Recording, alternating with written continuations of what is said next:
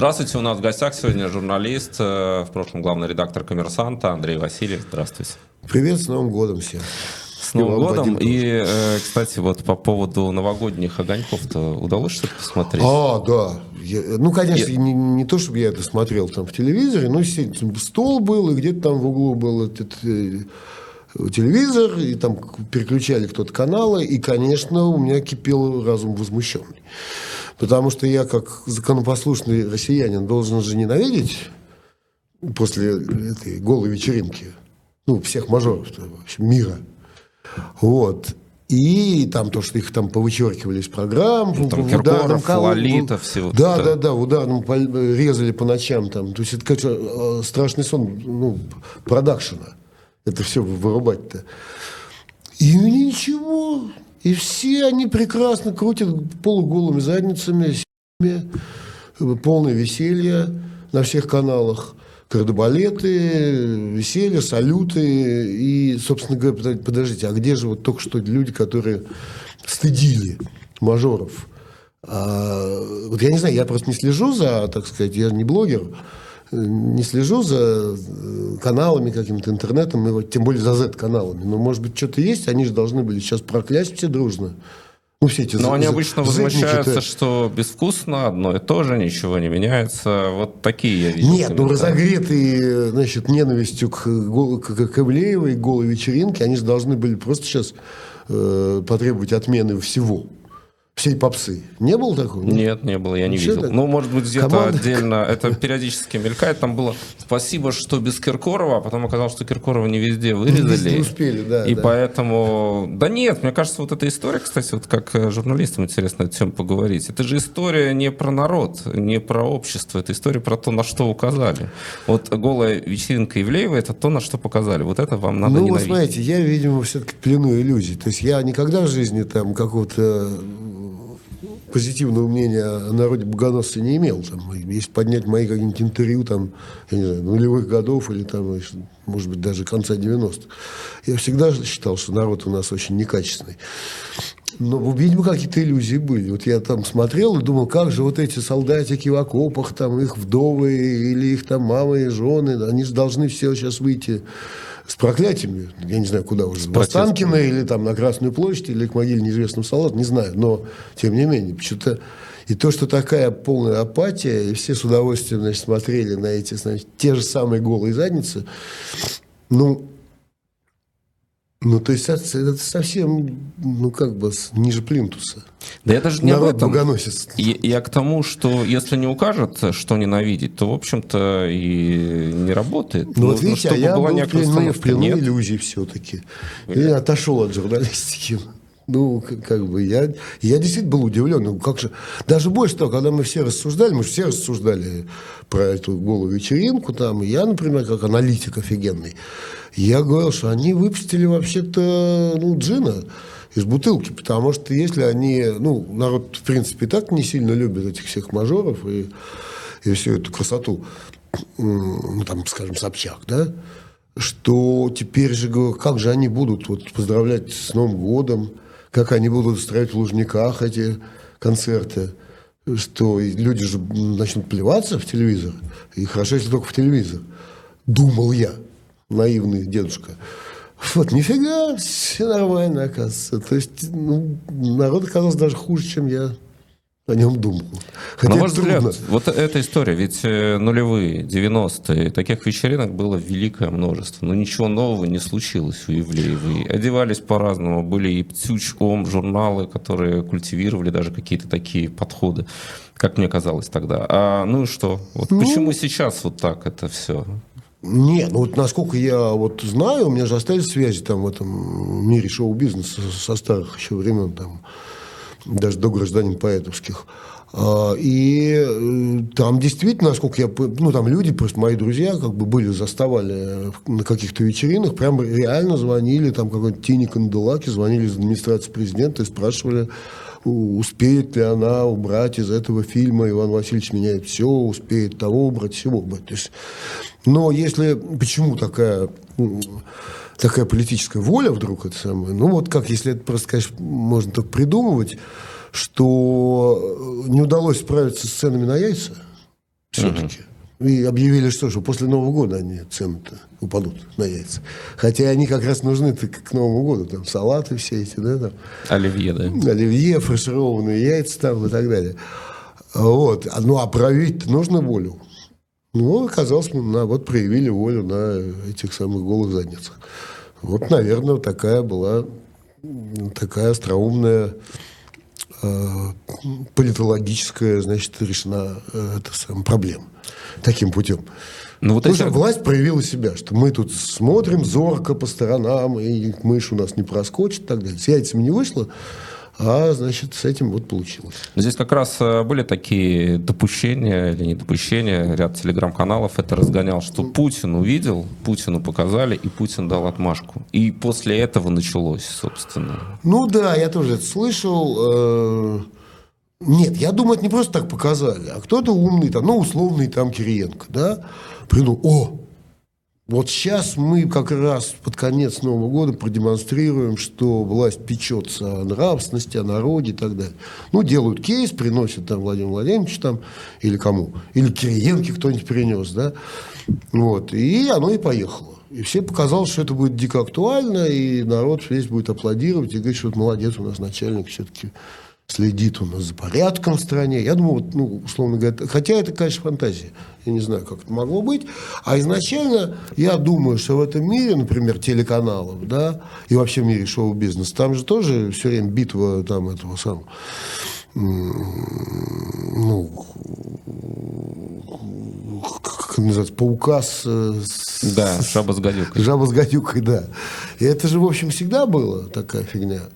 Ну, и вполне можно в рамках там кому-нибудь поднасрать, ну, вообще нет. Или какому-нибудь телеканалу. Ну, там, я не знаю, там, ну, например, хотел там кто-нибудь условный второй канал насолить первому, да, или наоборот. Или все вместе на национальной медиагруппе. Или эм тэ эсу, которая, вот, собственно говоря, транслировала это дело на...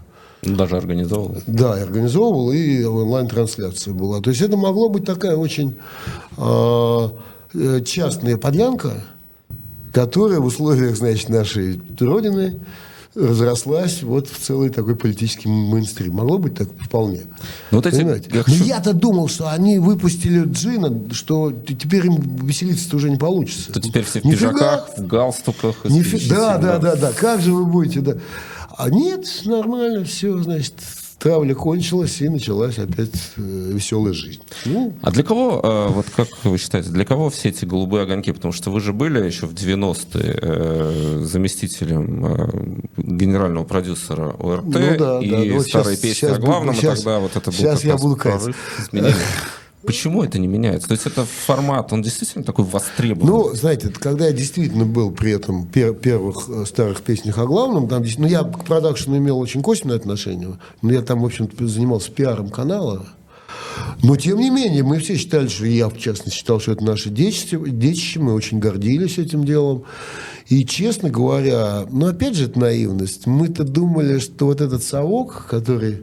мы вынули там из-под пыльного, из пыльного там сундука, что на самом деле он же никогда не вернется. Мы честно так думали.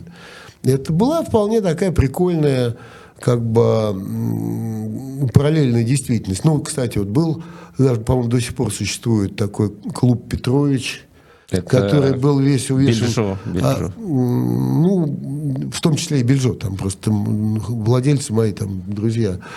И он был весь увешан такими атрибутами совка, и, и, и собственно, блюда были, там какая-то запеканка, там, какие-то заразы, я не знаю. И все это было очень весело, популярно, и именно казалось, что, так сказать, возрождать этот совок совершенно безопасно. И, в частности, я, да, и, ну, и как бы даже мысли такой не было, что мы таким образом накликаем совок.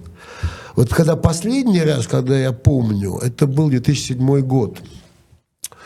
две тысячи седьмой год, и начальство ГУМа, ну, это группа Боско де Челеджи, там, Михаил Кушнерович, они праздновали пятидесятилетие фестиваля молодежи и студентов. Как раз был две тысячи седьмой год. И по Красной площади ездили какие-то старинные грузовики, в них какие-то вьетнамские якобы студенты. Ну, такой совок-совок-то. Музыка ну, да, играет, все дела. тысяча девятьсот пятьдесят седьмой год. Конечно, да. И ГУМ сам по себе гастроном номер один, где играют эти песни, там, ландыши, там, и так далее. И тогда, я помню, я сказал Куснировичу, мы сидели как раз, очень была, все равно, как таковая вечеринка была очень классная, как у него всегда было. Я говорю, Миш, вот что-то стрёмно, вот ты накликаешь ты со своими этими ностальгией. Уже в две тысячи седьмом году уже чувствовалось, что лучше бы с этим не, не играться. Честно, вот это я просто запомнил. Я ему сказал, он мне говорит, да ладно, что ты, это же у нас веселье, шутки, юмор и, так, и гармония. Я говорю, ну смотри, как же тебе виднее, там, ну, по-моему, уже что-то стрёмно. И вот она, и вот у нас совок, значит, развернулся, меха гормонные. Шутка получилась.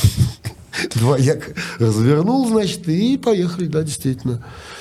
Ну, вот, то есть, как, в какой-то момент у меня появилось ощущение, что до добра не доведет вот эта эстетизация совка. А почему, кстати, две тысячи седьмой, вот, сказали, тогда уже стало понятно? Или ну, слушайте, я же ощущение? все-таки тогда вовсю возглавлял «Коммерсант», и я был очень близок к информационной там повестке, ну, буквально там носом ее касался, понимаете, и я по многим признаком понимал, что наступает совок широким фронтом, там, конечно. Там первый раз я когда вздрогнул, когда он, только Путин только стал этим самым президентом, он там был какой-то тоже юбилей какого-то ЧК, там КГБ, и он там День сказал... чекиста. День чекиста, да, и он сказал, что задание выполнено, захват власти, задание выполнено. Я, честно говоря, вздрогнул так, в общем, немножко. Ну, не понравилась мне такая фигня. Вот. Ну, так, ладно. Но уж в две тысячи седьмом году уже все было, что все было понятно. Тем более, что я перед этим-то был сослан в Украину. Я там полтора да. года делал газету «Коммерсант» в Украине. Но это именно ссылка была? Да, меня Березовский сослал, конечно. Вот. По пиару это обставлялось очень так как бы празднично, но на самом деле была настоящая ссылка. Но я очень рад, что была такая ссылка. Это был действительно очень крутой момент. Мы действительно сделали рекордные сроки, самую лучшую в Украине газету, самую там влиятельную, самую классную и так далее. Это было очень здорово. Вот. Но потом-то я вернулся опять в родное болото. И там, конечно, я не буду говорить, в Украине полно было проблем и так далее. И «Коммерсант» был совершенно некомплиментарный, и тоже нас там проклинали многие политики, хотя читали все. И тут я возвращаюсь в родное болото. Здравствуйте, приехали. И, конечно, так запахло-то э, гнилью. Ну, когда вернулся с, ну, с достаточно свободной страны, и в этом смысле я уже был, конечно, иллюзий никаких не было. То есть вот красненько стало, как Ельцин сказал. Вот есть знаменитая фраза Ельцина ну, из тип... фильма Манского, что ну, красненько. Вот ну, у вас было ощущение, что красненько? Да, конечно. Так она мне и до этого, в общем, было, откровенно говоря. Было до этого, и э, ну, были некоторые проблемы. Ну, при том, что больше того, извините, я же до отъезда на Украину-то я был этот самый подберезовик. Это да, независимая пресса. А когда я вернулся в две тысячи шестом году, меня же вернули уже, в общем, Кремль, ну, начальником «Коммерсанта». А как это было? То есть был звонок, было сообщение? Не, ну мне там этот самый, как сказать, вот Алексей Алексеевич Громов там мне позвонил, говорит, о, давно не виделся, ты в Москве, давай там пообедаем. Это значит прощен? Вот как это? А я не был, я, а я, кстати, а у, меня, у меня были очень конструктивные отношения. Ну, ссылка была. Несмотря на то, не, меня Березовский сослал-то. А, ты, ну он сам перестраховывается, я так понимаю, правильно? Нет, нет, нет, нет, нет. Ну просто там считался его окружение, там, ну в частности там Демьян Кудрявцев, чего он не скрывал никогда. Он говорит, ты слишком много власти себе забрал, и они сидели, значит, бурлили под ухом у боя, mm-hmm. что Васильев там сам рулит, у него кнопка, ну это сам. Ну такая красная кнопка у него возникала, что да, Васильев коммерсант. Да, Боря, ты ничем не управляешь, там Васильев сам, конечно. И Борик довольно долго сопротивлялся, потому что ну, я же не мог все время сидеть в Лондоне, мне же надо было все-таки подчинять mm-hmm. примус ну, да. в редакции. Вот, и они меня, в общем, так отжали таким образом. То, То есть это, это была не, не, не, не да, была, да, это никакой не хай-политик был, нет. А вернули меня уже хай-политик, потому что «Коммерсант»-то продал Березовский, ну, Алишеру Усманову. Ну, это же, в общем, Кремлю. Mm-hmm. И тут они решили меня вернуть. Вот. То есть я как бы не был уволен, у меня даже должность была какой-то президент, ну такая должность, что ты ничего не трогай. с этой своей должности. Так было. Почетный профессор. Ну, типа того, да. И тут мне сказали, что не хочешь. Я, я как раз сказал, нет, ты что, офигели, что ли?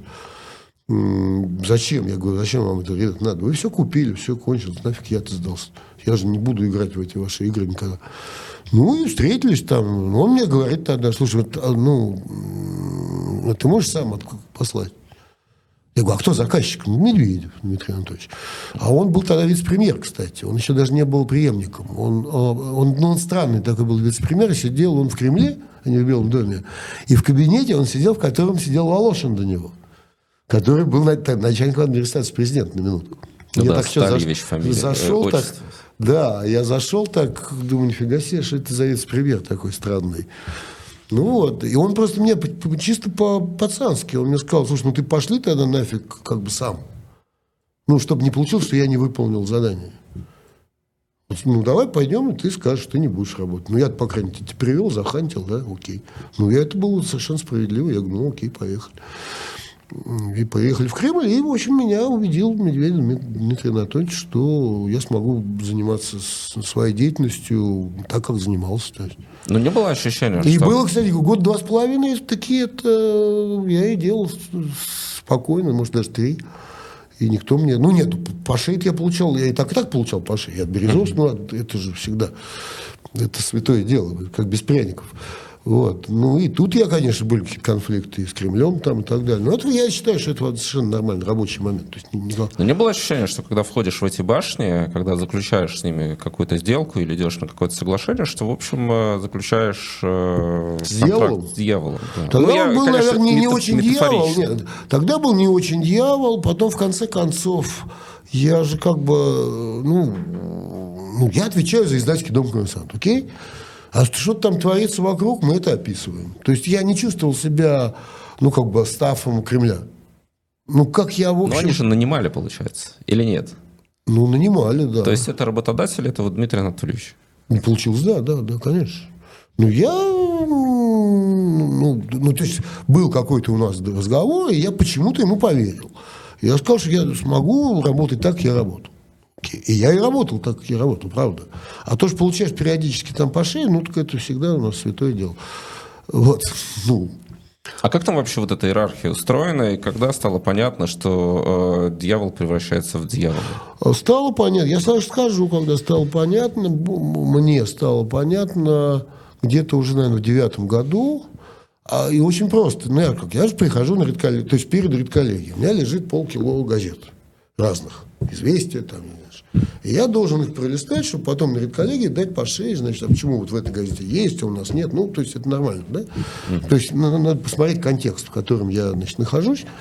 Тогда еще не, не, не сильно был развит интернет, то есть это все бумажная пресса, и я ее смотрел, чтобы как-то сравнивать и штрафы раздавать там. И в какой-то момент мне стало страшно, просто у меня вот этот полкило газет пишет про одну страну, и газета «Коммерсант» про другую, абсолютно.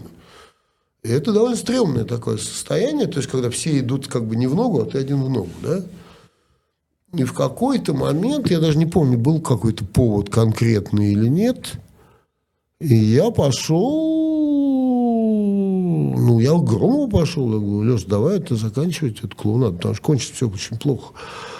Кончится тем, что вы меня уволите нахрен, а люди мои пойдут еще выйдут на какую-нибудь демонстрацию, а у людей это самое... Ну, как ипотеки, там, я не знаю, там, садики детские, школы. Я говорю, нафига, давай я сольюсь тихонечко там и делать, что хотите. Так в результате я девять месяцев, у меня дембель длился. Ну, то да, есть, как бы принципиально со мной срок. Согласились, но ты так тихонечко, так, пьяно, пьяно, пьяно слезай. Я вот и слезал пьяно. Ну, кстати, пока я слезал, то все никто не трогал. Все равно. То есть я еще продлил свободу слова на девять месяцев. Таким образом. Ну, видимо, они там говорили так, да ладно, Сергей Васильев, что ему осталось там? Но вы избежали да, такой... Говно не тронь, оно и вонять не будет. Ну... А почему они э, сливали тихо? Я просто помню историю... Ну, тогда как... еще боялись скандалов, вот и все. Я просто помню, как увольняли Светлану Миронюк, э, главный это редактор «РИА Новости». Да, Она да. узнала о своем увольнении, э, глава «РИА Новости» ну, узнала о своем увольнении из ленты и «Тартас». Тогда «ТАСС». А, ну, да, она прочитала, очень... что она отстранена. То есть а, это был очень драматический момент. Ну, драматический момент был. Ну, у них там своя кухня, я ее не очень хорошо знал, но это было позже. То есть там уже семимильными... Это одиннадцатый, мне кажется. Да, семимильными шагами шагами уже это все шло, вот это вот как накат, ну, порядка в медийном мире. И там буквально, не, ну я не знаю, когда вот буквально я ушел, и, ну где-то через неделю, может там, или даже, может меньше, с первой полосы «Коммерсанта» часов в десять сняли этот самый хедлайн, огромную статью, пришлось все переверстывать. То есть просто такое ощущение, что они знают, ну сейчас, сейчас Васильев уйдет уже и все.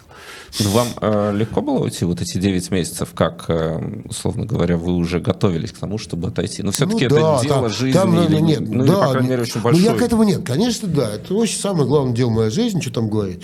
А, но я к этому психологически был готов, потому что я действительно понимал рациональность ухода, а, чтобы люди, ну как бы люди... смогли спокойно работать, чтобы не было вот этой крови, там, не сжигали «Коммерсант» напалмом, там, ну, вот это все. То есть я к этому был абсолютно готов, и то есть я не, не могу сказать, что я ощущал какую-то трагедию. То есть я понимал, что я всем делаю лучше, вот, в том числе своим любимым сотрудникам. Вот. Ну, а когда вы ушли, от Кремля была еще какая-то Чего? весточка? Ну, вот уже все, вы расстались, девять месяцев этот срок шел, на этом все? То есть, или какие-то эхо башен еще до вас нет, доходило? Нет. Ну, я же там что-то надо, надо было там подготовить нового шеф-редактора. Потом мы как раз делали радио «Коммерсант эф эм». И я был, так сказать, ну, там нужен был мой авторитет. Я даже сидел уже не в основном здании «Коммерсанта», а там в другом месте, там, где было это радио. Ну, потому что ну, очень было трудно психологически журналистам перестроиться, что они, с одной стороны, заметки пишут, а с другой стороны, должны на радио работать. Там совершенно ну, другая идеология. Да? Когда ты заметку пишешь, ты до самого конца сидишь на ней задницу, чтобы никто не спалить свой эксклюзив. Да? А когда это радио, это надо в течение дня куски выбрасывать. Ну, да. И тут и все стояли на дыбах, очень не хотели это делать, и там в данном случае нужен был мой авторитет. То есть в этом смысле вот эта часть моего дембеля, она была совершенно сознательная, осмысленная, ну, технологически. И когда это радио запустили, это был мой последний, так сказать, э, ну, вклад.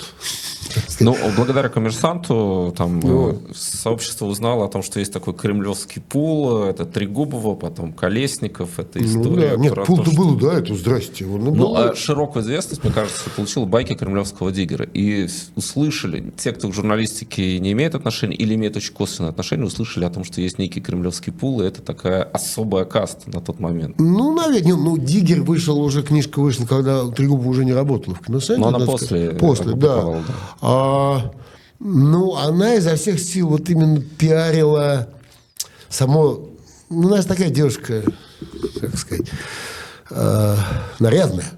Вот, и она очень пиарила везде свою близость, так сказать, свое участие в кремлевском пуле. Потом там работала на минуточку Тимакова на Дали, между прочим. Которая потом стала пресс-секретарем Медведева. Да, да, да. Потом она нет, она ушла в, в структуру вот этого пиара, кремлевского. Еще она работала ну, в команде Громова какое-то время, ну, а потом ее представит Медведев.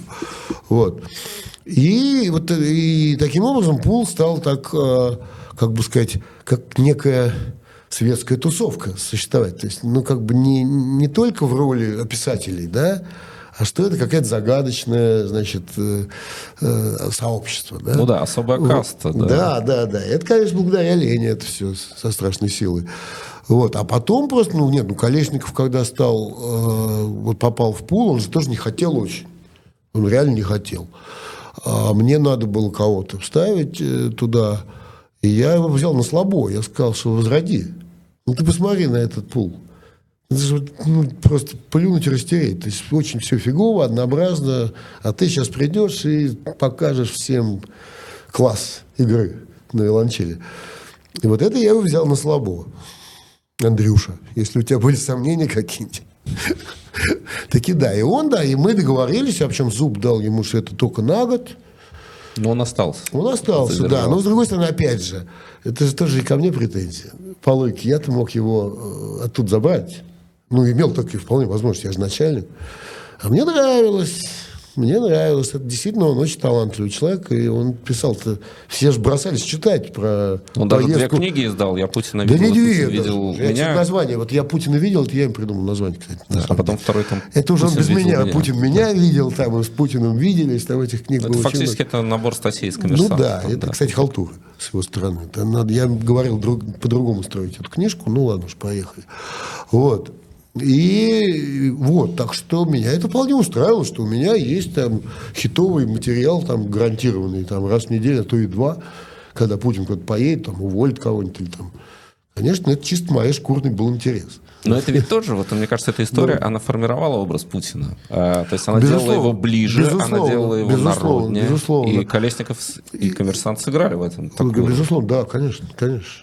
Ну, другое дело, что как я мог себя утешать, что у нас же все-таки достаточно рафинированная аудитория была, у нас же был, ну, какой у нас тираж был, ну, сто тридцать тысяч экземпляров, может, сто сорок лучший год, то есть нас читали... Созна... Вопрос, кто читает?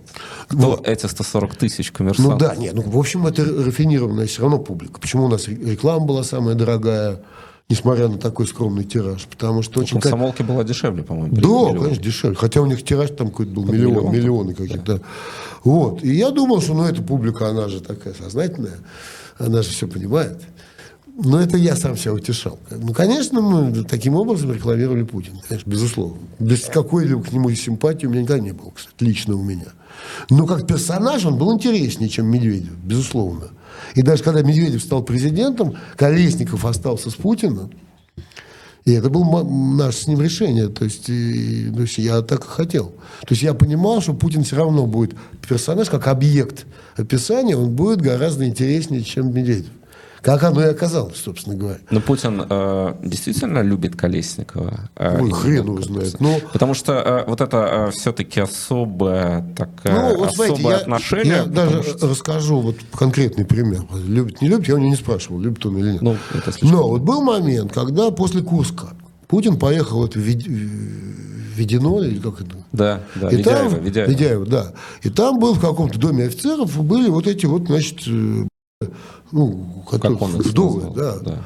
И туда, значит, и журналистов не пускали, нифига. А, было закрыто. И Колесников мы втусили туда с очень большим трудом и с обманом. Потому что в Коммерсанте тогда был Российский фонд помощи, который, ну, был, ну, собирали деньги на всякие там детей там больных. Ну, довольно популярный был Российский фонд помощи. И, и туда поехали наши, как бы, вот эти от фонда помощи, потому что, ну, понятно было, что надо было найти адреса, кому перечислять, открыть счета вот этим семьям этих подводников там и так далее.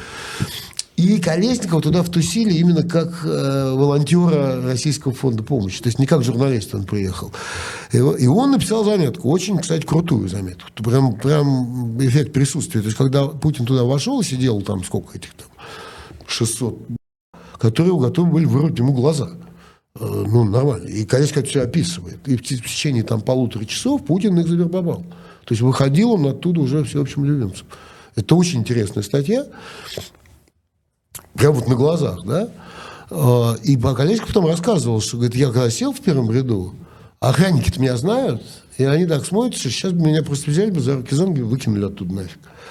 И Путин как-то дал понять, что не трогайте. Но при этом Путин же звонил... Ну, то есть, вот понимаете, то есть он э, дал отмашку, что этого не трогать. Хотя то, чтобы там не было журналистов, это было не просто Путин это придумал, да, это было решение администрации туда лишних не пускать. И Путин его как бы сказал, что вот это пусть сидит. Ну, это вот отношение. Согласитесь. При этом Путин же звонил, как свидетельствует, опять же, свидетельство очевидца, звонил Березовскому, и тогда он произнес эту фразу про проституток. Он сказал Березовскому, это все было там как раз. Как... А тогда Коммерсант... Ну и что? Нет, в тот момент нет.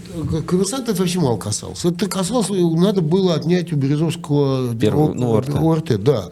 И, кстати сказать, тоже это все было довольно, как сказать, по-человечески. То есть Березовскому заплатили за это сто десять миллионов, кстати сказать, по-моему. Ну, тогда еще... Не ошибаюсь. Хотя могли бы отнять.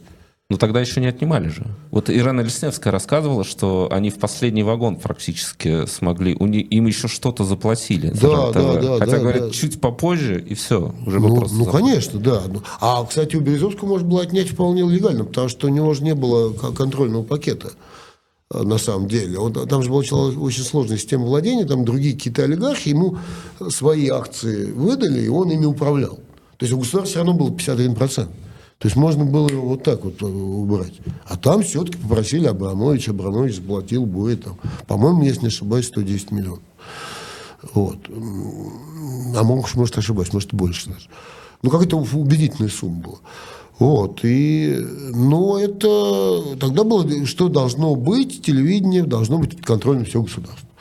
А, скажем, «Коммерсант», как издательский дом, это не сильно касалось. Я даже не помню, что у меня были какие-то системные неприятности. Нет.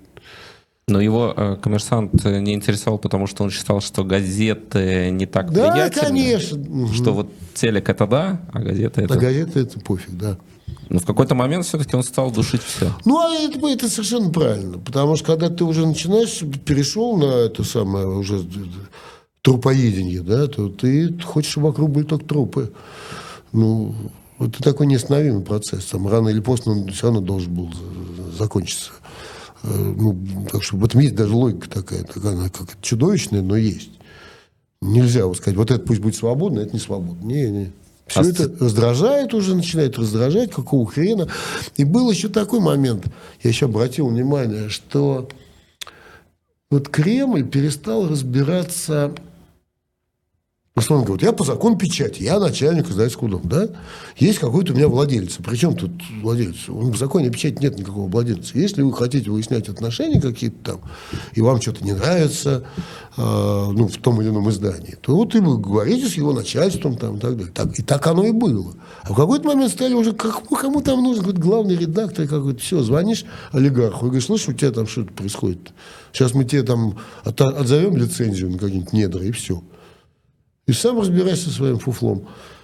То есть, и таким образом журналисты превратились в обслуживающий персонал, понимаете, да? А это уже все мимо денег. А сопротивление какое-то было? Ну, вот там Константин Эрнст, который вышел из взгляда, программы «Матадор», там Добродеев, который дружил я не знаю. С я, я, я про это про сопротивление...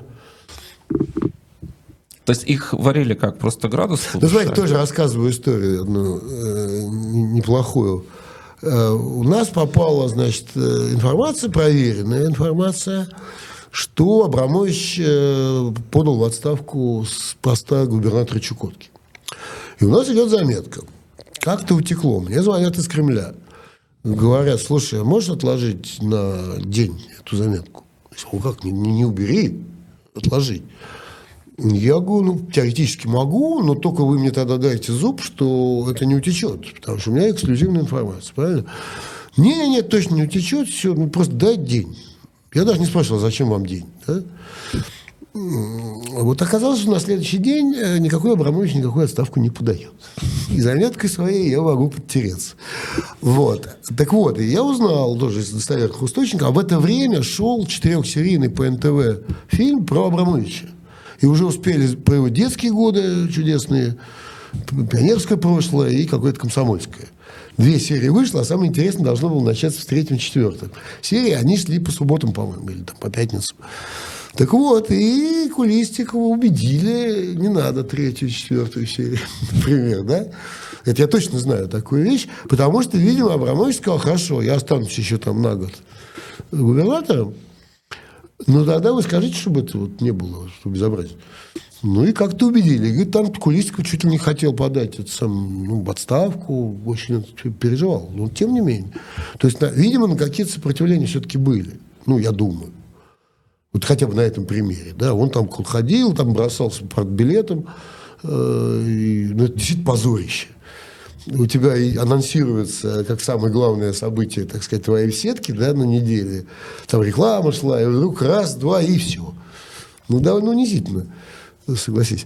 Вот. Но он... То есть он, наверное, пытался как-то там сказать, да что вы делаете, так же нельзя, где же будет доверие к нашему каналу. Ну, вот ну, я да. могу представить.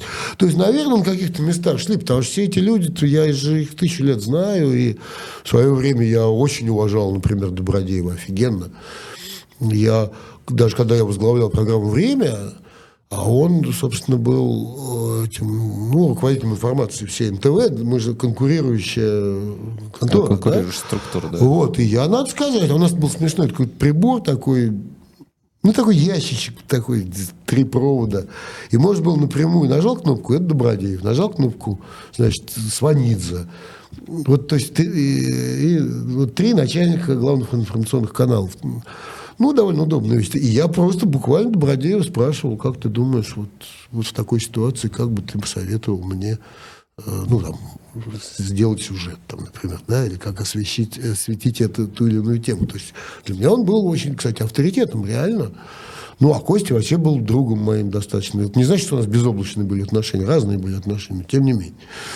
Вот. И думаю, что, конечно, им всем это было на каком-то этапе очень противно, и, наверное, они старались как-то отбиваться, я думаю. Но я не, не лез в эти дела, на самом деле. Мне, э, ну, вот когда гасили эн тэ вэ, мне, ну, естественно, мне как, это была очень важная тема, мы ее описывали степ-бай-степ, причем три разные ипостаси. Там же была уголовка против Гусинского, совершенно идиотская, было... Экономическая ситуация очень непростая, потому что кредит, Спор, кредит, кредит-то был, а куда? Да. Был кредит, и он был не погашен, он был просрочен. А третья была политическая составляющая. У меня даже разные люди этим занимались, кстати. Вот как бы три корреспондента, чтобы не было конфликта интересов. Даже три отдела, так скажем. Вот. А так, что я лишний раз лезть в эти вот кухню телеканалов, я и не хотел, честно говоря. Ну... Ну, а коллеги, и если уже это там на поверхности не лежит какая-то тема, то есть, мимо которой мы просто не можем пройти мимо, да, ну, там, условно говоря, когда там Парфенову написали приказ, чтобы он снял какой-то сюжет из своей передачи. Это про Интербиева? Да, да, да, да, да, да, конечно. И Леня мне радостно этот приказ принес за одно интервью. И мы, значит, я, во-первых, опубликовал этот приказ идиотский, потом я короткий кусок из этого интервью, значит, вдовы этого чеченского лидера, а в журнале «Власть» уже был полностью это интервью, распечатка.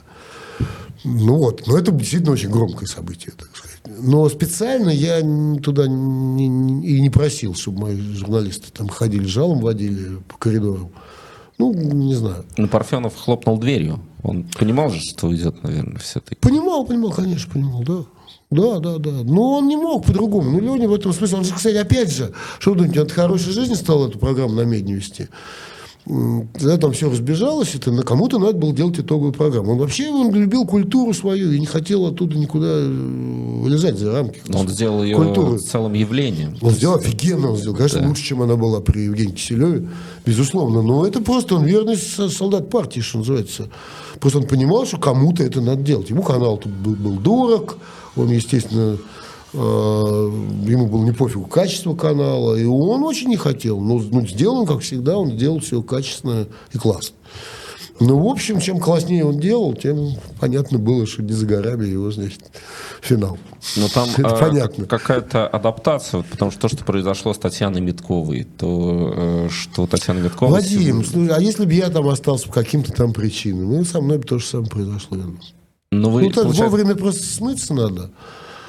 В какой-то момент, пока не прилипло. А там сам не заметишь, когда это сам. Ну, кстати, вот Серега Лавров, отличный был мужик, кстати, нормальный. Мы с ним выпивали там. Сергей Я... Лавров, это который глава да, да, да. Министерства был... иностранных дел. Да, а он же был, он спецпредставителем в ООН. Я тогда еще с ним познакомился. Тогда. Ну, я тогда довольно общался с МИДом. Там был Игорь Иванов, министр был мой приятель, так сказать. И он там приезжал, какие-то там новогодние посиделки, там, на гитаре играл, там все дела. И потом он министром когда стал, он первым, кстати, кого он позвал, на Поварской дом приемов есть, ну там какой-то особняк Рябушинского, роскошный. И он встретился с... Ну, я был, мой заместитель по международной политике, по-моему, Миша Зыгорь был, кстати. Из, да, да. Вот тогда и мы пили водку, закусывали там селедкой, курили, и все было нормально. А вот как раз превратился в лошадиную голову. Незаметненько. Он тоже был таким системным либералом даже. Да он нормальный был, просто нормальный мужик. Он даже еще... С авторитетом. Да, да, да, да. Карьерный дипломат, действительно, там все дела. И очень внятный был, прям вот реально. Но просто в какой-то момент надо ну, спрыгнуть с этой площадки поезда. Это точно. А в какой-то момент ты уже не успел спрыгнуть вовремя, и уже не спрыгнешь. Тут и... можно сказать спасибо тем, кто сбрасывает иногда, получается. Потому что соблазна тогда нет. Ну, во-первых. Ну, меня-то особо не сбрасывали, но я просто понимал, что все, это уже токсично. И ну, кто-то когда-то понимал, и думаешь, ну, я сейчас еще месячишка там, да, там сейчас я проведу, сделаю роскошно Евровидение, и вот тогда уйду. Ну, вот, например, да. Вот такие дела. А потом уже выясняется, что вход рубль, выход десять.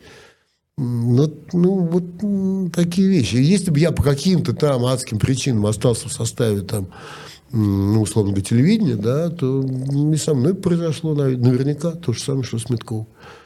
Но это потом... это путь мелких компромиссов вырастает, приводит к, к огромному компромиссу, то есть к бескомпромиссной потере себя самого. О. Но там ну, происходит именно такое наверное, большое ментальное изменение. Наверное, конечно. То есть это не цинизм, окей, я ну, зарабатываю волками, деньги. С волками и... жить, по-волчьи вить, выть, конечно. Конечно, это же среда, она же очень заразная. Ну, там, условно говоря... Ну, ну, ну, не знаю, я когда вот там полтора года, я в Украине делал это самое. Все журналисты у меня были украинцы. И вернулся я в Москву, в общем, в какой-то степени, надо сказать. Ну, и в этом ничего нет противоестественного. Это была моя среда, конечно. Вот. И такая, если ты каждый день хочешь на работу там в Кремль, ну и что? Или в МИД, и что? Конечно, ты рано или поздно там запоешь на их языке. А Песков, это фигура интересная вам? Ну, он очень тоже был милый, парень, и мы были, даже, можно сказать, в приятельских отношениях, наверное, были. Но я тысячу лет его не видел просто, прям, ну, действительно, очень давно. Ну, наверное, года четыре, три, может, четыре, наверное. Нормальный, внятный чувак, был в аппарате, вот, пресс-службы Кремля, ну... остроумный, нормальный. И опять же, вот по-человечески, я его не могу осуждать, по-человечески я имею в виду. Ну, куда деваться-то? Ну, вот ты ходишь туда, ты должен озвучивать там какие-то президентские там глупости, да, врать там людям каждый день, по несколько раз в день. И что, это не коснется тебе твоей бессмертной души? Конечно, коснется. Ну, он же может, опять же, сделать выбор. Теперь уже ничего он не может, я думаю. Теперь уже нет. В какой-то момент даже если захочет, он уже выйти не может. Уже, я думаю, нет, нет, нет. Уже, наверное, это невозможно. И вот я, вот, например, я искренне рад, просто по-человечески рад, что так с Сережей Михайловым получилось так тихонечко. Это ТАСС. Который возглавлял ТАСС двенадцать лет, да? Он же из пиара пришел в ТАСС. Да, да, да. Из... да, да. Ну, он пришел не из, очень из пиара, он пришел из эр жэ дэ.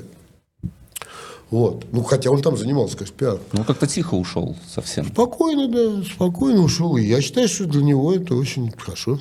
А почему дали? Почему иногда дают возможность? Ну, я не знаю, слушайте. Я, ну, я даже если бы с ним поговорил бы на эту тему, вот по телефону, например, то вряд ли бы я на эту тему мы ставили. Мы бы спрашивали, как чувствует себя матушка, там, дети, жена. Вот. Но, в принципе, вот так, такая чудесная штука. Ушел, и никто его, значит, не преследует, и все у него хорошо. Вот. Хотя уже санкции, наверное, уже останутся с ним на всю жизнь, я думаю. Здесь вот. А вообще это, наверное, дико тяжело. Вот если ты вовремя не спрыгнул, то, наверное, потом уже получается какие-то обязательства. Вот, кстати, вот у меня ну, совершенно это не политическая история. Я помню, когда меня сняли с программы «Время» все-таки, ну, ну Боря терпел, терпел месяцев пять, и все-таки меня попросил оттуда. Вот. И меня, я был зам генерального директора, да? Я вообще вот очень обиделся, и... но я пошел в отпуск. Я поехал куда-то там, мы с женой поехали в Мексику, там месяц-полтора. Это мне в это время зарплата шла, между прочим, большая. И когда я вернулся, такой гордый сокол, тут я понял, что если я буду говорить, я бросаю заявление, э, милый мой, а что ж ты сразу не бросил? Ну, понятно, уже такое обязательство. Хотя это, это такое, абсолютно такое э, лайтовое. Ситуация, но тем не менее. А какие там у них перед кем обязательства? Мы можем только гадать. Но, телек... но в какой-то момент говорит, куда это ты собрался? Ты чё? Но это правда, искушение, это большие деньги, это статус, это, это сильно, как это называется, Сильно сложная штука, вот эти все социальные блага, которые дает эта история. Ну, опять же, у кого разные же люди бывают. Вот, ну, вот, например, опять же, на телеке я видел людей, кстати, таков был Даренко, между прочим, которые были подсажены на эфир. То есть вот просто убери просто его из эфира, он просто заболеет. У него там зубы начнут выпадать, я не знаю, там, или волосы. Такие люди есть. Там Марина Шарапова такая же была. Вот. А мне, например, был пофиг. Меня это не цепляло. Глеб Яных, кстати, вот такой был. Он же был пишущий журналист всю жизнь. Интриги, скандалы, расследования. А потом его зацепили, да. Не, вначале он шел какой-то Подмосковье, какой-то вообще... Ну, просто зацепили. Это, ну, как, ну, подсел, это называется. Точно так же люди подсаживаются. Какие-то люди подсаживаются на блага там и так далее, а какие-то не очень. Ну, я, например, не очень. Я... Ну, не знаю. Не, ну, конечно, приятно. И зарплата большая, приятная вещь. И тачка какая-то там офигенная, тоже приятно. Но вот для меня это как не было никаким таким вызовом. Чрезвычайно. Нет. Хотя нет, не значит, что я такой, а кто-то другой. То есть большие соблазны. Но, но я вообще уверяю, даже, кстати, даже Сергей Лавров, я думаю, никакого кайфа не, не испытывает, вот, находясь там, где он находится, ну, учитывая, если особенно посмотреть на выражение его лошадиной головы. Вот. Но они же для чего? Кайфа никакого точно. И никакого, ни у одного из начальников телевидения тоже никакого кайфа нет. Вот прям клянусь вам. Ну, то есть они несчастны в каком-то смысле? Наверное, против. Ну, это нельзя, я бы назвал это годливость. Вот такой. То есть несчастье слишком, наверное, слово такое торжественное, да? Романтическое. Ну, ну, я почти, почти уверен. Хотя, повторяю, я ни с кем из них на эту тему не говорил, да это и невозможно. По телефону на эту тему не поговоришь, видеться нам не придется, наверное, долго. Поэтому это могу догадаться. Ну, мне так и кажется, потому что я просто этих людей знаю хорошо. Там.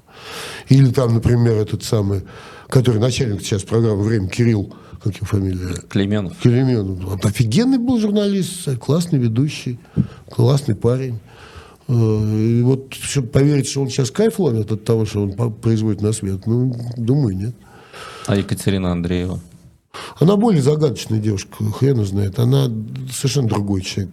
Хотя она там была моя подчиненная, и я очень там... Даже немножко был в нее влюблен. Ну, правда, это было давно очень. Вот, ну, безусловно, внятная девка, но она очень другой человек. То есть про нее вообще ничего не могу сказать. Может, ей как раз и по приколу. Она очень закрытый человек? Достаточно, да. Была. Тогда даже была. Вот.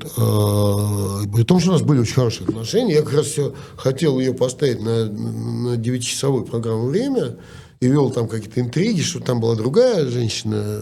Я вел интриги, даже с мужем говорил, что, слушай, а ты можешь ей ребеночка забабанить, она уйдет в декрет, а я кафе подниму. Там. Это так лихо, политтехнологически. Такие дела были, да. Ну, удалось реализовать? Нет, а меня уволили. Может быть, и удалось, кстати. Ну, то есть, меня повысили, вернее. Вот. То есть, меня убрали из А С К три, ну, из этой самой, ну, с помещения программы «Время». Перевели на другую сторону дороги. Вот, то есть, ну, она, действительно, про нее ничего не могу сказать. Может, и ловит кайф. Ну, может, какие-то люди там действительно ловят кайф, не знаю, может, сошли с ума. Вот, ну, вообще-то радости с этого большой... Ну, Соловьев не ловит кайф, у него количество эфиров запредельное. А вот радио... он как раз, я думаю, сошел с ума. Он сошел с ума, да. Но он, надо сказать, дурачком считался и, и до всех этих событий. Я даже помню, мы у Синдеевой спрашивали, там у нее было какое-то хмурое утро, было, там Гордон вел, и был какой-то там вечер. Александр Гордон. Да, Александр Гордон, да. И Соловьев что-то там вел. Я говорю, Наташа, а что за идиот этот у тебя? Зачем? Она говорит, а он рейтинговый идиот. Ну, говорит, людям нравится. Ну, то есть полезный, да? По, ну, в смысле, да. Но это еще до всех это были такие времена совершенно диетические. И вообще «Серебряный дождь», как радио, он политикой-то вообще не, не занимался практически. Вот. Он говорит, вот у меня один умный, вот, а другой глупый. У меня такой баланс. Я говорю, а, ну да-да-да. Ну, глупо победил, получается, всех в плане рейтинга. Ну, да, конечно. Ну, то есть, он никогда не считался каким-то светочем мысли, ну, в нашей среде, безусловно, нет. Вот. Здесь просто очень интересно, как э, те, кто поумнее, вынуждены э, свой ум куда-то убирать. Ну, Норкин тот же, который играет... Ну, и вообще жуть какая, да. да Но ну, я думаю, вот он глубоко несчастный человек. Ну, это видно. Вот, мне кажется. Видно, что он э, давит да, да, себе да, конечно, какие-то да, вещи. Да, да, и да, это да. прям бросает. Мне кажется, в этом даже есть некий драматургический так, элемент. Он вообще он интеллигенция. Смотрите, что мы можем сделать. И вот он подстраивается. У него там молодой... Это сейчас вы романтизируете. Да, так, так глубоко они там не думают. Но они говорят, вот тебе да. рабочее место и фигач. Вот это да. И, кстати, мне еще такое впечатление, что то, что они орут, вот эти вот ведущие, что это было, это четкая совершенно какая-то стратегия кремлевская. Потому что аргументов м- у этих ведущих-то, в общем, нету. И только надо брать горлом. Там повышают, да, градус. Вот. И вполне возможно, что это говорит, ребят, вы орите погромче, и нормально все будет.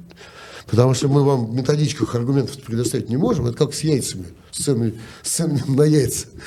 Вот. Ну, не получается сделать их дешевле. Ну, нет. Точно так же.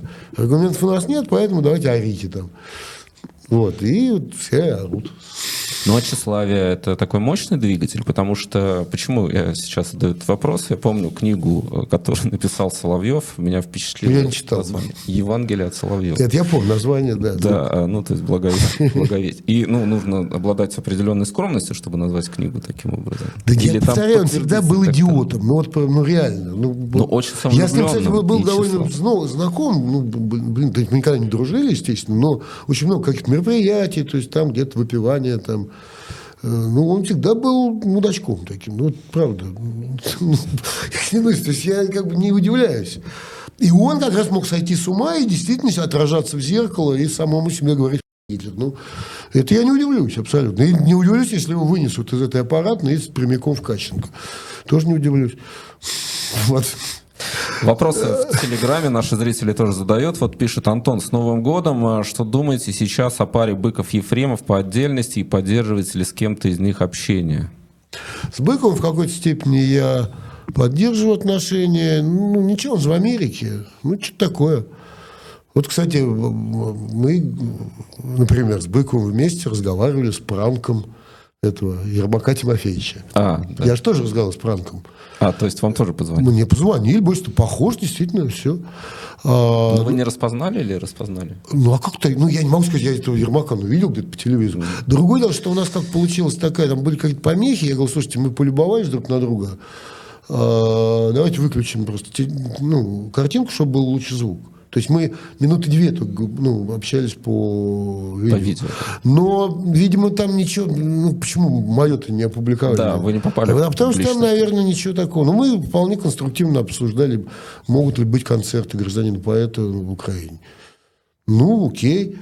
Я единственное говорю, что вот вы мне дайте какого-то антрепренера профессионального, потому что ваше дело не ваш уровень, во-первых, вам войну воевать, а, а концерты там своя специфика. Он говорит, окей. И все, и на этом у нас общение прекратилось как бы. Но там нечем было поживиться. Ну да, бы. Поэтому они вот. не, не выписали. Вот, а с, а с Мишей я не общаюсь, нет.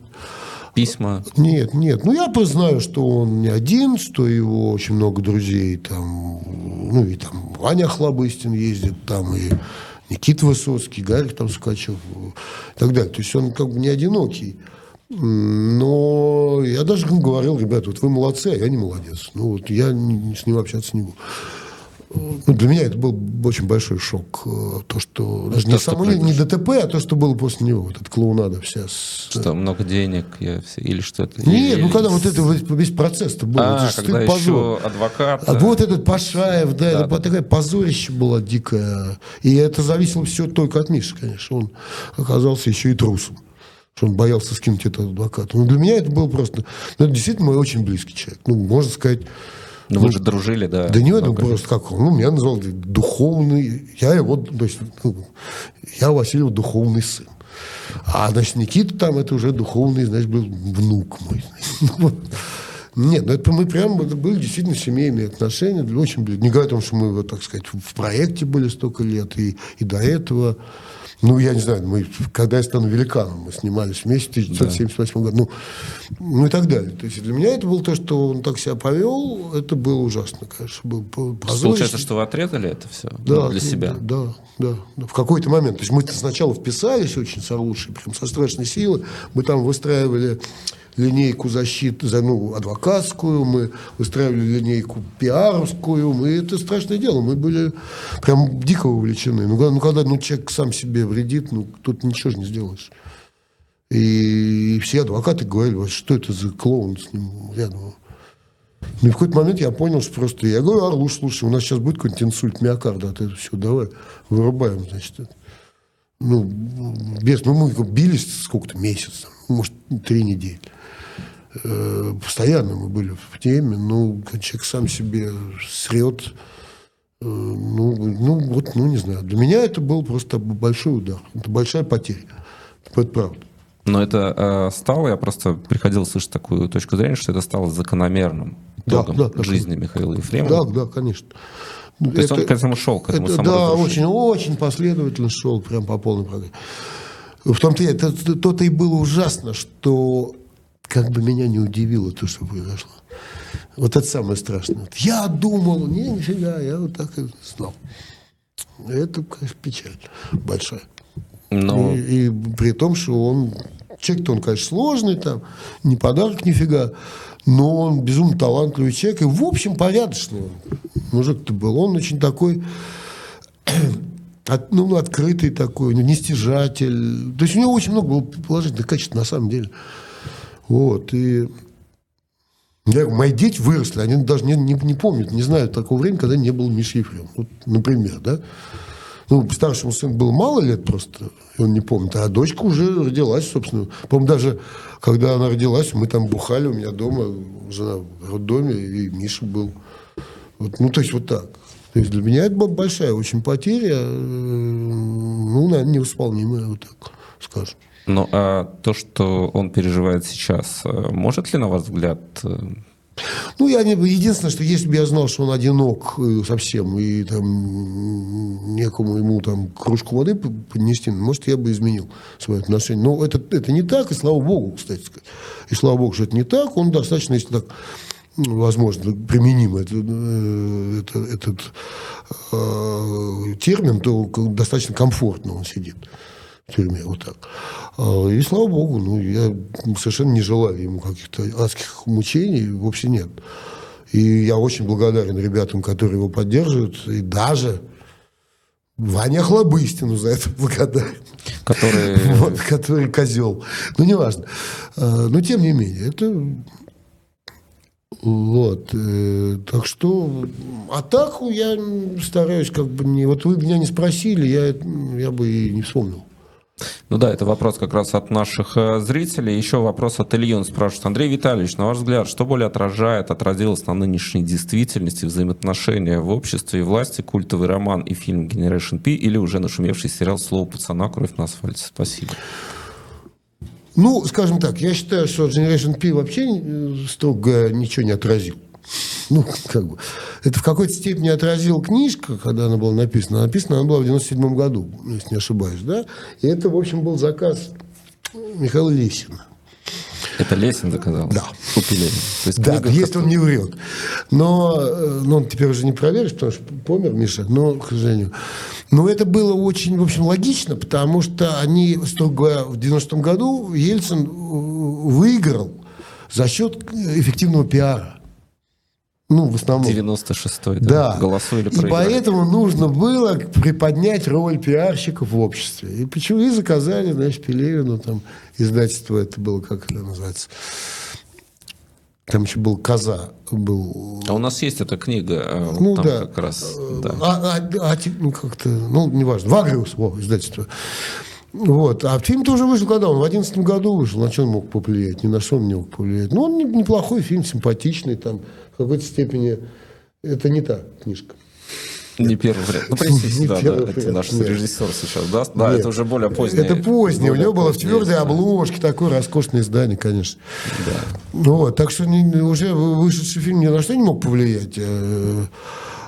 Или что повлияло? И, а, по, по, слово, слово пацана. пацана, я вообще не считаю, что он тоже на что-то повлияет. Вообще посмотрим, кстати сказать, когда произошла голая вечеринка, и тут все забыли про это слово пацана. Да, очень мгновенно. Переключилось. Конечно. Но уже забывают о голой вот, вечеринке. Так что, чтобы что-то на что-то влияло, я вообще в это не верю. Чтобы искусство там что-то... Хотя это хороший фильм. Он, кстати, очень попал, видимо, в настроение общества. Ну, это, в этом смысле это гениальный продюсерский ход.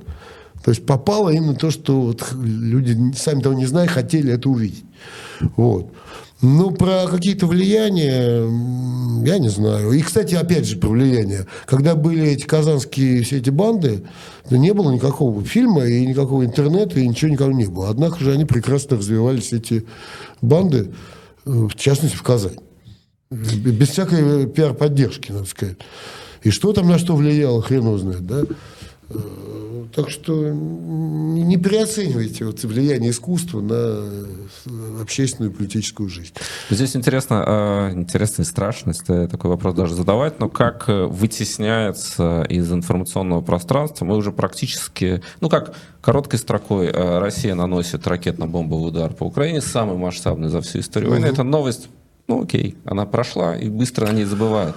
А, о голой вечеринке говорим, и мы говорим, в том числе как да. журналисты, мы понимаем, люди хотят это смотреть, мы видим, как генерируется трафик, соответственно, ну все, все, все от этого зависим. И о, о действительно важных и страшных вещах говорят гораздо меньше. Ну слушайте, ну человек такой, в общем-то, сознание-то, в общем, довольно гнилое. Кстати, когда, когда стали бомбить Киев, у нас был же прекрасный номер гражданина поэта, вот эта «Стрёмная ночь». Да, «Стрёмная ночь» вот, с Артуром Смолининым. Да, и Быков написал отличный текст, там все дела. Смолинин офигенно сыграл это все. И я помню, как на меня это... Для меня Киев-то, он же не... Алло, я жил там на площади Льва Толстого. Кстати, теперь... Убрали Льва Толстого, переименовали, запрещен там Лев Толстой уже. Вот, и для меня это все Киев, ну, родное место. Меня прям как будто, мне бомбу на голову сбросили. Вот так я к этому относился, правда. Ну, время прошло, привыкаешь. К сожалению. Я говорю, ну, человек, в общем, довольно гнилое создание, прям скажем. Но это с ну, медийной что... точки зрения, э, ну, то, то есть, понятно, эта история не новая. Усталость от, от, от, от информации тоже устаешь. То ну. есть, ракета, бомба, дрон, э, жилые дома уже не вызывают такого ну, да. отклика в аудитории. Ну, ну, и у вас не вызывает почему-то. Ну, да. И у ну, меня, в принципе, есть да. некая... Хотя это чудовищно, на самом деле. Да, оно не становится меньше, даже больше. Да, просто да, человек... да. А внимание становится меньше, да, к сожалению. Да? Человек, ну, привыкаешь к крови. Ну, я не знаю, там, когда студенты там первые, на первом курсе медицинского института приходят первый раз в морг, там при них режут людей, ну, они, да. Да, в обморок падают, а потом им пофигу. Мне знакомый рассказывал, да. Ну, научился, ну, да. он упал в обморок, когда делали. Ну, да, это не редко, там не все, но падали. Да, ну, ничего страшного, на это никто не обращал внимания. Ничего, ничего, полежи там, на той неделе опять будет занятие, все. Ну, да, ну, к сожалению, так. Но Путин выигрывает от этого, от этой рутинизации? Конечно, выигрывает, безусловно, очень, очень. Он... А, конечно, ну, то есть я вообще, вот этот Запад, который поступил как это сам, женщина с низкой социальной ответственностью, потому что, конечно, если бы они не, не сопли жевали, а сразу дали бы нормальное вооружение, то есть можно было в тот момент, э, российская армия, она же была совершенно не готова к этой войне, и не ожидала отпора и так далее, и была близка к истерике, то есть там можно было бы загасить, наверное, довольно быстро. И еще на войне, на волне внимания к этому. А теперь, тут еще вторая война, тут, глядишь, третья будет сейчас где-нибудь. Ну, да, размывается внимание, размывается, ну, как бы, ну, как бы личная ответственность, что ли. Ну, когда вот если началась война в Украине, я же помню, ну, я ходил, бился головой об стены. И, и сказать, что я там чувствовал свою личную ответственность, да, чувствовал.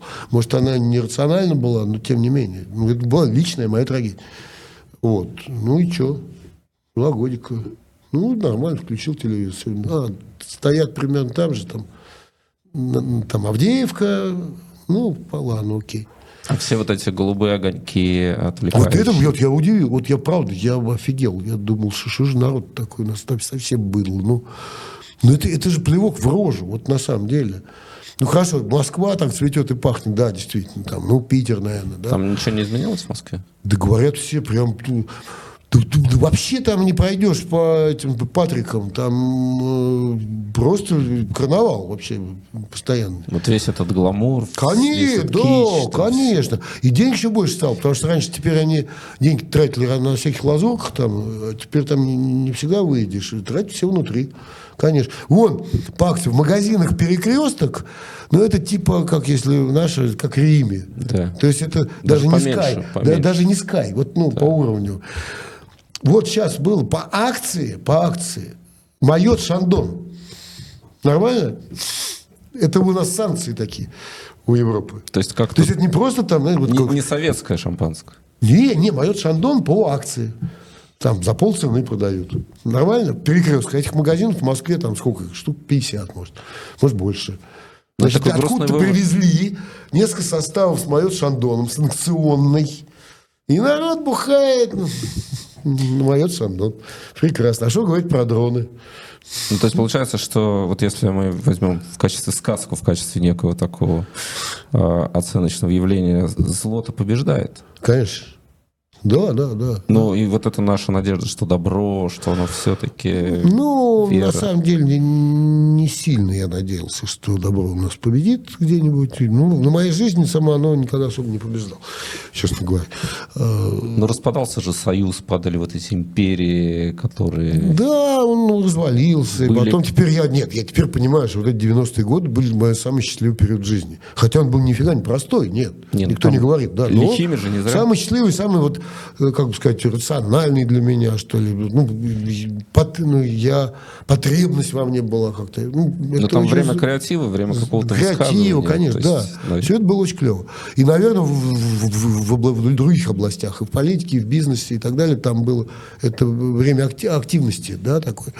И, ну, и какой-то пользы, и креативности, и так далее. Вот. А вот тут, когда это все пошло, ну, конечно, я не ожидал, что Запад коллективный так сдастся перед Путиным, честно говоря. Но он сдался уже? Я считаю, быть, да, конечно, просто... конечно. Путин прекрасно себя чувствует. И эта война, может, для него это хоть сколько лет надо будет продолжаться. Ну, народец у нас, власть в России никогда не жалела. Ни при Петре Первом, ни при Иване Грозном никогда. Ну и маршал Жуков тоже людей отправлял. Ну да, вот, и пофигу, ну это будут они там стоять, окопная война, сколько хочешь, столько и будут. Но он продолжит перемалывать, условно говоря, население Российской Федерации. А ему пофиг, пока оно есть, а что не перемалывать. Что, ему, я вообще думаю, его раздражает, что какое-то есть еще население, кроме того, которое обслуживает трубу. Нафига оно нужно там как-то, ну, выборы какие-то устроить, зачем? Кормить их. Ну, теперь пригодились, потому что война. Ну, слава богу. Ну, так. Ну, я думаю, к нему всегда такое отношение было, и ему пофигу, сколько будет длиться эта война, ему только лучше, тем более видно, что как э, затухает, так сказать, э, ну, там, западная помощь, там, и так далее, и участие, да, на, на стороне добра. Ну, вот. Ну, что бы. Продули, можно сказать. Ну, это Чичваркин сказал, что все его тут же стали м- это самое, хейтить за то, что он сказал, что мы проиграли. А я вообще не очень понимаю, почему его хейтят. Он говорит, не время. Он же не политик. Он вообще торгует вином. Да. Ну, имеет но право человек на свое мнение. Да. Да, да, наверное, если он был политиком, наверное, не стоило бы это говорить. Да, окей. А так-то что? Он говорит, ну вот. А для чего тогда такие заявления там Валерия Соловья, что Путин умер, что он в холодильнике, что нужны двойники? Вам как журналисту? Вот, я не знаю. Но я, мне такая журналистка была ну, абсолютно далека. Ну, как сказать, вот у меня был, когда мы выпускали знаменитую газету «Не дай бог», это был девяносто шестой год, да. Это был такой проект... Антикоммунистический. Антикоммунистический, да. Там выделили деньги, даже, я знаю, столичный банк сбережений, довольно много, тринадцать миллионов долларов. Я делал, и громадным тиражом цветная газета, выпускали злобная антикоммунистическая газета. И я там был в этой газете, там зам главного редактора. И вот я брал интервью у колдуна Юрия Лонга под диктофон, все, про то, что, значит, Юрий Лонга слетал в Астрал, встретил там Ленина, и Ленин ему рассказал, что Зюганов, он на самом деле, он мертвец. И его поддерживают силы сатаны. И я прекрасно опубликовал это, у меня диктофон, все дела. Ну, правда, я Юрию Лонгу денег заплатил за это. По-моему, тысячи две. Но тем не менее, вот живой Лонг. Очень не по-коммунистически. Очень говорит, да. Вот такая тема. То есть это из области Путин в холодильнике. Вот один раз я этим занимался. Скажем, да. Ну, в девяностом году. Зачем этим заниматься, я понять не имею. Ну, ну правда, у меня даже нет никаких этих предпо- ну, ну, фантазий, что это происходит, не знаю. Я один раз посмотрел про Путина в холодильник, ну, развлекся я, конечно, этим. А, а если серьезно говорить, что... А если даже и в холодильнике, и что это меняет? Вот что это меняет? Там у них какой-то консенсус в их политбюро, этому, от кооператива «Озера», там, я не знаю, да? Ну, нет там Путина, и что? Ну, ну что, ну, кого, ну, есть двойник, а дальше мы принимаем какие-то решения. Ну, думаю, что все-таки это не так, потому что мне ощущается их какая-то все равно истеричная м- боязнь начальства. Ну, опять же, это ощущение. Вот если смотришь на действия власти, в частности, когда в результате почему-то накинулись на этого м- слово пацана, да, ну, как ненадолго накинулись, там, видимо, отмашка была не, не, не трогайте, да, потом вот эта вечеринка, то есть какая-то очень истеричная м- реакция. Такая истеричная реакция бывает от того, что, а что же я начальнику скажу? Ну, вот, видимо. Вот. А зачем Соловьев это все придумал? Соловей, то есть, черт его знает, не знаю. Тут еще много про Кабаеву, конечно, вопросов, и понятно, это тоже генерирующий трафик фамилии, я не буду врать, ставишь Кабаеву, на нее кликают. Ну, конечно, мы конечно. Не переоцениваем ее роль, как вы считаете? Из-за я нее думаю, закрыли... там никакой у нее роли нет совсем. Из-за нее закрыли в свое время газету «Московский корреспондент», где Григорий Нехорошев. Ну, это не из-за нее, это же... Поскольку они опубликовали впервые, ну, или не впервые это знали уже, но они опубликовали. Я, у меня был тоже такой момент, например, мы опубликовали, ну, такой на светской полосе, фотографию как-то девятого мая, там дочка, что ли, Медведева, или, я даже не знаю, дочка у него или сын, ну, в общем, ребенок. Ребенок, значит, Медведев стоит на этой трибуне там где-то там, ну, среди гостей, и какой-то еще с девочкой, с мальчиком. Мы сделали снимок там, и тут же мне звонят там, и сказали, что ты, ты светишь детей, значит... Вождей. Вождей, да. И я говорю, ребята, тут я вам со всей интеллигенцией скажу, идите в жопу. Мы за вашими детьми не гоняемся. Вы тогда детей прячете, и мы не будем их снимать. Что мы их подглядели где-то там с прибором ночного видения? Ну, вот если вы считаете, что там опасность, что детей там украдут или что, ну не, не светите их тогда. Ну и там в Кремле почесали репу и сказали, что ну да, ты, наверное, прав. С тех пор больше никак никто никаких детей не видел. То есть... То есть, видимо, у них была такая установка, вот эти вот связи личные, там какие-то, надо их очень глубоко... Это же паранойя, конечно. Просто паранойя, дикость во всем мире, там, первые леди, там, дети, они, во всяком случае, они участвуют в какой-то общественной жизни, имеют значение, а у нас это все, ну, это средневековье какое-то там. Не показывать, ну, ну, не говорить. Ну, конечно, это папуасы. Да, ну, ну, да, это... Ну, ну вот, и поэтому, наверное, тогда и закрыли эту газету, ну, в ужасе. Потому что я не уверен, что Путин читал эту заметку про Кабаеву, вот, а, а кто-нибудь, а вдруг он прочтет. И тут же давай головы рубить. Ну, вот я думаю так. Ну, уже в завершении хотел спросить, mm-hmm. а дальше что? Вот я понимаю, что это вопрос очень конкретный и очень... Но, тем не менее, у вас есть какое-то ощущение вот, э, будущего? Я. Я. Совсем нет никакого ощущения. Вот я единственное, что я пою песню Вахтанга Кикабидзе «Мои года, мое богатство», и слава тебе, Господи, что я такой старый. И то, что я ничего хорошего уже не увижу в жизни, это ладно. Ну, ну, надеюсь, что я усп- не усп- успею не увидеть чего-нибудь совсем плохого. Вот так вот. Это уже... Вот так, а вы там, вот давайте, хавайте.